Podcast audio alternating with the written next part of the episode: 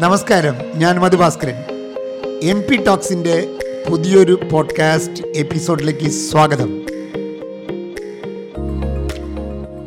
കഴിഞ്ഞ എപ്പിസോഡിൽ എങ്ങനെയാണ് പ്രതിസന്ധികൾ ജീവിതത്തിൽ അവസരമായി മാറുന്നത്? ബിസിനസ്സിലൊക്കെ വരുന്ന പ്രതിസന്ധികൾ ഇതുപോലെ കോവിഡ് പോലെയുള്ള അല്ലെങ്കിൽ റെസഷൻ പോലെയുള്ള കാര്യങ്ങൾ എങ്ങനെയാണ് ഒരു ഒരു ബിസിനസ് സ്ഥാപനത്തിൽ വ്യക്തിക്ക് ഗുണകരമായി മാറുന്നത് എന്നതുമായി ബന്ധപ്പെട്ട ചർച്ച നമ്മൾ തുടങ്ങിയിരുന്നു. കൊച്ചി സബ്ജക്റ്റിൽ സാറുമായിട്ട് അതിന്റെ തുടർച്ചയെന്നോണം രണ്ടാമത്തെ എപ്പിസോഡിലേക്ക് നിങ്ങൾ എല്ലാവരെയും സ്വാഗതം ചെയ്യുന്നു.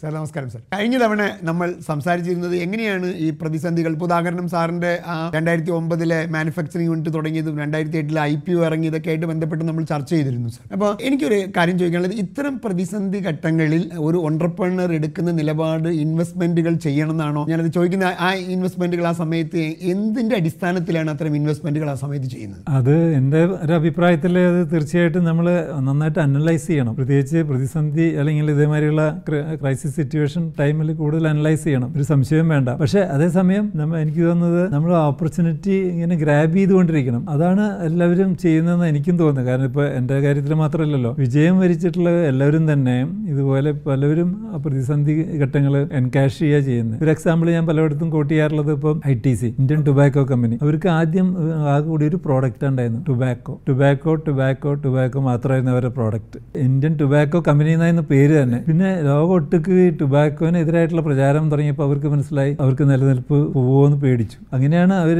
ഹോട്ടൽ ഇൻഡസ്ട്രിയിലേക്കും അല്ലെങ്കിൽ ഫുഡ് ഇൻഡസ്ട്രിയിലേക്കും പിന്നെ ഡ്രസ് മെറ്റീരിയൽ ഡ്രസ് ഫാഷൻ അതിലേക്കൊക്കെ തിരിയാണ്ടായത്. ശരിക്കും പറഞ്ഞാൽ ഞങ്ങളുടെ കാര്യത്തിലും വീഗാർഡും പിന്നെ ഒരു ചരിത്രമുണ്ട് ആ കാര്യത്തിൽ അതായത് സ്റ്റെബിലൈസർ തുടങ്ങി നന്നായിട്ട് പോകാൻ തുടങ്ങി പിന്നെയും വളർച്ചയുണ്ട്. പക്ഷേ ഓരോ കൊല്ലവും ഇലക്ട്രിസിറ്റി മിനിസ്റ്റർ ഓരോ അടിയടിക്കും. അതായത് അടുത്ത കൊല്ലം തൊട്ട് വോൾട്ടേജ് ഫ്ലക്ച്വേഷൻ ഒക്കെ മാറും. അത് നാട്ടുകാർക്ക് കേൾക്കാൻ സുഖമാണ് പക്ഷേ എന്റെ ചങ്ക ഇടിക്കണത് അതായത് നമ്മുടെ കഞ്ഞികുടി മുട്ടിപ്പോവും. അപ്പോൾ അങ്ങനെയാണ് ഞാനും മാറി ചിന്തിക്കാൻ തുടങ്ങിയത്. അതായത് പമ്പ് തുടങ്ങിയതും ഫാൻ തുടങ്ങിയതും വാട്ടർ ഹീറ്റർ തുടങ്ങിയതും കേബിൾ തുടങ്ങിയതും ഒക്കെ പടിപടിയായിട്ട് എവരി ടു ഇയേഴ്സ് ഒരു പുതിയ പ്രോഡക്റ്റ് മാർക്കറ്റിൽ ഇറക്കുന്നുള്ളൊരു വാശി തന്നെയായിരുന്നു ആ സമയത്തൊക്കെ. ചിലതൊക്കെ സ്റ്റോപ്പ് ചെയ്യേണ്ടിയൊക്കെ വന്നിട്ടുണ്ട് കേട്ടോ. ഫെയിലിയർ അതിന്റെ ഇടയ്ക്ക് ഉണ്ടായിട്ടുണ്ട്. എല്ലാം വിജയിക്കണമെന്നൊന്നുമില്ല. പലതും ഫെയിൽ ആയിട്ടുണ്ട്. അപ്പോൾ ഞാൻ പറയുന്നത് നമ്മുടെ ഒരു ഒരു പ്രതിസന്ധി വരുമ്പോഴാണ് നമ്മൾ മാറി ചിന്തിക്കുക. അത് ട്രൈ ചെയ്താൽ വിജയിക്കും. എല്ലാം വിജയിക്കണമെന്നില്ല. ഞങ്ങൾ അതിന്റെ ഇടയ്ക്ക് ഈ വാൾ ക്ലോക്ക് ഇലക്ട്രോണിക് ക്ലോക്ക് തുടങ്ങിയവരാണ്. അത് കുറേ നാളുണ്ടായിരുന്നു. നിർത്തേണ്ടി വന്നു. കാരണം അത് വിചാരിച്ച മാർജിനില്ല നിർത്തേണ്ടി വന്നായിരുന്നു. പിന്നെ പമ്പിന് ശേഷം ഞങ്ങൾ pipe P V C pipe തുടങ്ങിയവരാണ്. അത് ഞങ്ങൾക്ക് ലാഭകരമല്ല എന്ന് തോന്നി ഞങ്ങൾ നിർത്തിയവരാണ്. അപ്പോൾ ഒരു ഒരു വിഷയം വന്നാൽ നിർത്താനും മടിക്കരുത്. പലരും നഷ്ടം കുമിഞ്ഞുകൂടിയിട്ടും നിർത്താൻ നാണിച്ചിട്ട് നിർത്താത്തവരുണ്ട് അതും എനിക്കറിയാം.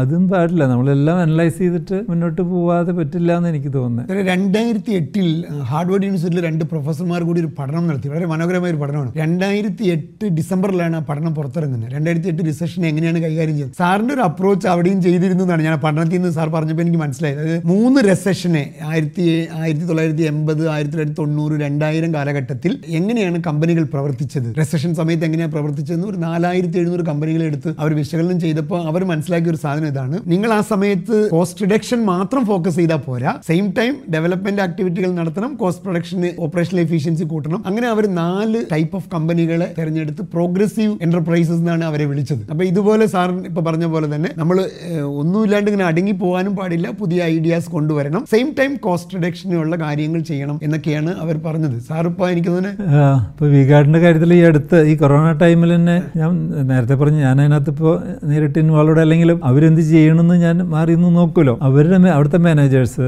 അല്ലെങ്കിൽ മിഥുൻ അവരൊക്കെ ഒത്തിരി ശ്രമിച്ചിട്ട് ആദ്യമൊന്നും അവർക്ക് ഓൺലൈൻ മാർക്കറ്റിംഗ് അത്ര വലിയ താല്പര്യം ഉണ്ടായിരുന്നില്ല. കാരണം അല്ലാതെ തന്നെ സാധനം വിറ്റ് പോകുന്നുണ്ട്. വലിയ ഡീലർ നെറ്റ്വർക്ക് ഉണ്ട് ഡിസ്ട്രിബ്യൂഷൻ നെറ്റ്വർക്ക് ഉണ്ട്. അപ്പോൾ ഓൺലൈനിൽ കാര്യമായിട്ട് ശ്രദ്ധ കൊടുത്തിരുന്നില്ല. ഈ ഒരു വിഷയം വന്നപ്പോൾ ഷോപ്പുകൾ അടഞ്ഞു കിടക്കുന്നു. ഡിസ്ട്രിബ്യൂഷൻ നെറ്റ്വർക്ക് വർക്ക് ചെയ്യുന്നില്ല. അവരും ഓൺലൈനിൽ ആക്റ്റീവായി ഈ ഇപ്പോൾ എന്തുണ്ടായി? പണ്ടത്തെ അപേക്ഷിച്ച് ഓൺലൈനിൽ അവർക്ക് നല്ലൊരു ശതമാനം ഓൺലൈനിലും സെയിൽ കിട്ടാൻ തുടങ്ങി. എന്തിനു പറയുന്നു? ഇപ്പോൾ വികാടൊക്കെ പഴയ പൂർവസ്ഥിതിയിലേക്ക് തിരിച്ചു വന്നു. അപ്പോൾ ഞാൻ പറഞ്ഞു വരുന്നത് പ്രതിസന്ധി ഘട്ടത്തിലും ഓപ്പർച്യൂണിറ്റി ഉണ്ടെന്നുള്ളത് നമ്മളിങ്ങനെ ഗ്രാബ് ചെയ്യണം. ഞാൻ എപ്പോഴും പറയും opportunities are flying around us. നമുക്ക് ചുറ്റും പറന്ന് നടക്കുന്നുണ്ട്. Only thing it is up to you to decide to grab it അത് നമ്മൾ വേണം അല്ലാതെ പൊതിഞ്ഞ് കൈ തരില്ല ഈ ഓൺലൈനിലൊക്കെ വരുമ്പോൾ യഥാർത്ഥത്തിൽ ഓപ്പർച്യൂണിറ്റി ഇല്ല സാർ കാരണം കോസ്റ്റ് കുറയുമല്ലോ നമ്മൾ സെയിൽസിന് പോകുന്ന കോസ്റ്റ് കുറയും. അപ്പോൾ അങ്ങനത്തെ ഒരു ഒരു അവസരം. ഇപ്പോൾ കസ്റ്റമർ അതിന് നിർബന്ധിതനായി നമ്മളും അത് ചെയ്യാൻ ബാധ്യസ്ഥനായി. അപ്പോൾ അതുകൊണ്ട് ആളുകൾ യഥാർത്ഥത്തിൽ ഇങ്ങനെ ഓൺലൈൻ സെല്ലിംഗ് ഒക്കെ കൊണ്ടുവരുന്ന സമയത്ത് അതിന് ഒരു ഓപ്പർച്യൂണിറ്റി ആയിട്ടല്ലേ കാണേണ്ടത്? ഇപ്പോൾ വീഗാനെ സംബന്ധിച്ചിടത്തോളം രണ്ടും ആക്റ്റീവാണ് അതായത് ഓഫ്ലൈൻ മാർക്കറ്റ് അത് അങ്ങനെ നടക്കുന്നുണ്ട്. എന്നിട്ട് ഇവർ ഓൺലൈനിൽ മാത്രമായിട്ട് വേറെ ഡിസൈനോട് കൂടിയിട്ട് വേറെ സീരീസ് ഓഫ് പ്രോഡക്ട്സ് ഇറക്കിയിരിക്കുകയാണ്.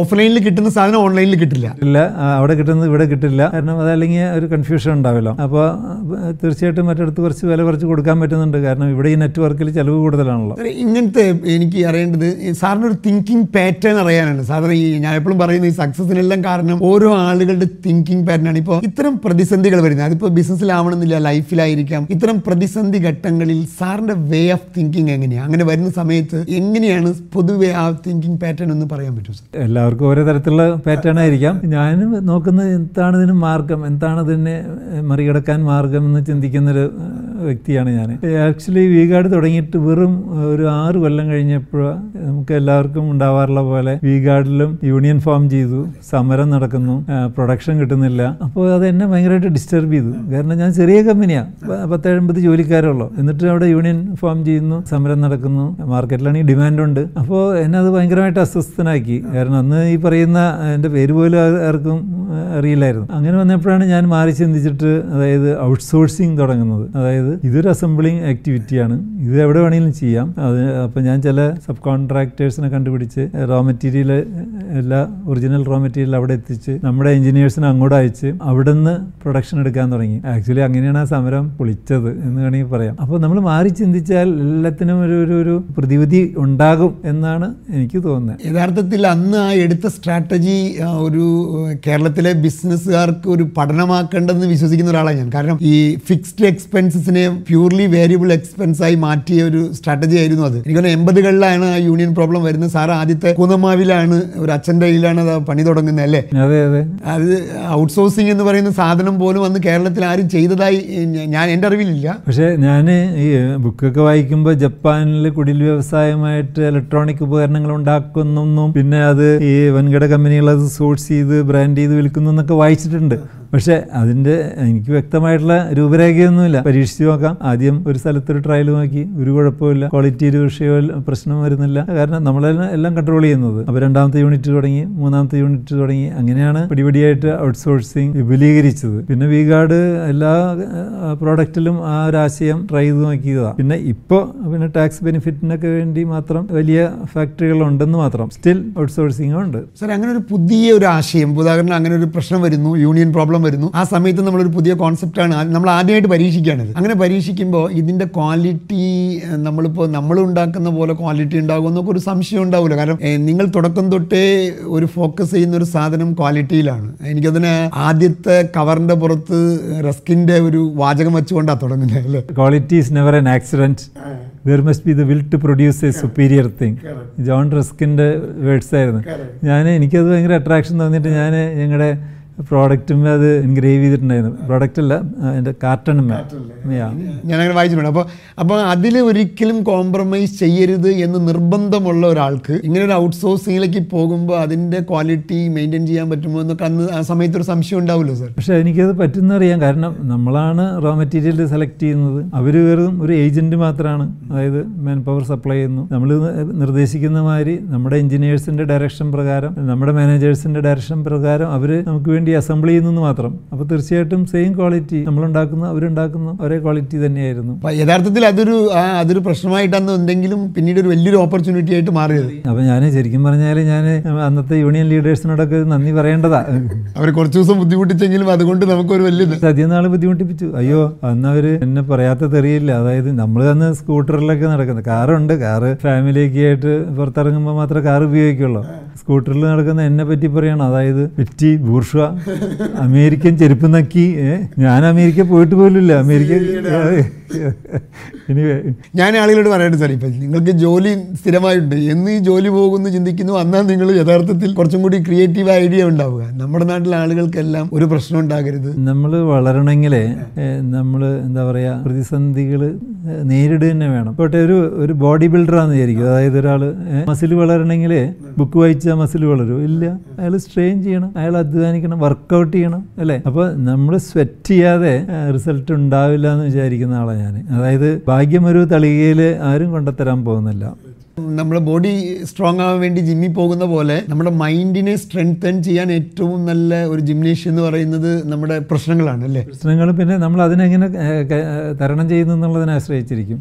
ഞാനൊരു ഒരു കഥ എന്റെ ബുക്കിൽ എഴുതിയിട്ടുണ്ടായിരുന്നു. അതായത് നോർത്ത് ഇന്ത്യയിൽ ഒരുത്തൻ ഈ ഫയൽവാൻ ഗുസ്തി ഗുസ്തിക്കാരൻ. അവന് ആ പയ്യന് ഗുസ്തി ഭയങ്കര താല്പര്യമായിരുന്നു. ആ വില്ലേജിൽ അതിനുള്ള ഉപകരണങ്ങളൊന്നുമില്ല. അതായത് അതിനെ പറ്റി ആ വെയിറ്റ് എടുക്കാനൊന്നും അവിടെ സൗകര്യമില്ല. അപ്പോൾ അവന്റെ വീട്ടിൽ പശു പ്രസവിച്ചു. പശു പ്രസവിച്ചപ്പോൾ അവൻ എന്തുണ്ടായിരുന്നു ഈ പശുക്കുട്ടീനെ എടുത്ത് പൊക്കും. അങ്ങനെ ഈ പശുക്കുട്ടീനെ ദിവസവും അമ്പത് തവണ നൂറ് തവണയൊക്കെ പൊക്കി അവന്റെ മസിൽ ബിൽഡ് ചെയ്യാണ്. ഓരോ മാസം കഴിയുമ്പോൾ പശുക്കുട്ടി വലുതാവുന്നുണ്ട്. ഇവൻ ഇതെടുത്ത് പൊക്കിക്കൊണ്ടിരിക്കുക ഈ കുറച്ച് മാസം കഴിഞ്ഞപ്പോൾ പശു കുഞ്ഞ് വന്നെല്ലാം വളർച്ചയെത്തി അപ്പോഴും ഇവനിത് എടുത്ത് പൊക്കിക്കൊണ്ടിരിക്കുക. അങ്ങനെ അവൻ വലിയ ഫയൽവാനായിട്ട് മാറി ഇത്ര. അപ്പോൾ ഒന്നുമല്ല നമ്മൾ നിത്യപരിചയം അല്ലെങ്കിൽ ചെയ്ത് ചെയ്തിട്ടാണ് നമ്മൾ വളരണത് ഇന്നത്തെ ആത്മധൈര്യം തുടക്കത്തിൽ എനിക്കുണ്ടായിരുന്നില്ല. പക്ഷേ പടിപടിയായിട്ട് നമ്മൾ പുതിയ പുതിയ ചലഞ്ചസ് ഏറ്റെടുക്കുമ്പോൾ നമുക്ക് ധൈര്യം കിട്ടും. കോൺഫിഡൻസ് ബിൽഡ് ചെയ്യാൻ ഏറ്റവും നല്ലൊരു കാര്യം എന്ന് പറയുന്നത് ഒരു പ്രശ്നങ്ങളെ കൈകാര്യം ചെയ്യുക അതിനെ അതിജീവിച്ച് മുന്നോട്ട് പോകുക എന്ന് തന്നെയാണ്. തീർച്ചയായിട്ടും തീർച്ചയായിട്ടും. കാരണം ഇപ്പോൾ സ്വിമ്മിംഗ് പഠിക്കണമെന്ന് വിചാരിച്ചാൽ നമ്മൾ ബുക്ക് വായിച്ചിരുന്ന കാര്യമില്ല. നമ്മൾ വെള്ളത്തിലേക്ക് എടുത്ത് ചാടിയേ തീരൂ. തീർച്ചയായിട്ടും. No doubt about it very good sir നമുക്ക് ഇന്നത്തെ എപ്പിസോഡ് ഏതായാലും അവസാനിപ്പിക്കാം. അടുത്ത എപ്പിസോഡിൽ നമുക്ക് ഒന്നും കൂടി ഇത്തരം കാര്യങ്ങളുമായി. കാരണം അത് കുറച്ചും കൂടി ചർച്ച ചെയ്താൽ ഒരുപാട് ആൾക്ക് ഗുണം ചെയ്യുമെന്ന് വിചാരിക്കുന്നു സാർ. തീർച്ചയായിട്ടും തീർച്ചയായിട്ടും. പ്രിയമുള്ളവരെ നമസ്കാരം. നമ്മൾ രണ്ടാമത്തെ എപ്പിസോഡിലും പ്രശ്നങ്ങൾ വരുമ്പോൾ ഇല്ലെങ്കിൽ പ്രതിസന്ധികൾ വരുമ്പോൾ മനുഷ്യൻ എങ്ങനെ അവനെ മെച്ചപ്പെടുത്താൻ കഴിയും അവന് കോൺഫിഡൻസ് ലെവൽ കൂട്ടാൻ കഴിയും എന്നതുമായി ബന്ധപ്പെട്ട് സാറിന്റെ അനുഭവങ്ങൾ ഷെയർ ചെയ്തു. നമുക്ക് അടുത്ത എപ്പിസോഡിലും ഈ വിഷയവുമായി ബന്ധപ്പെട്ട് എങ്ങനെയാണ് അതിനെ ഇപ്പോൾ പ്രത്യേകിച്ച് ഈ കോവിഡ് സമയം വന്നിരിക്കുന്നു ഈ കോവിഡ് സമയത്തിന് നമുക്ക് എങ്ങനെ അനുകൂലമായി മാറ്റാം അത്തരം കാര്യങ്ങളെ എങ്ങനെ നമുക്ക് കൈകാര്യം ചെയ്യാം എന്നതുമായി ബന്ധപ്പെട്ട പുതിയ എപ്പിസോഡുമായി അടുത്ത തവണ വീണ്ടും കാണാം. Thank you so much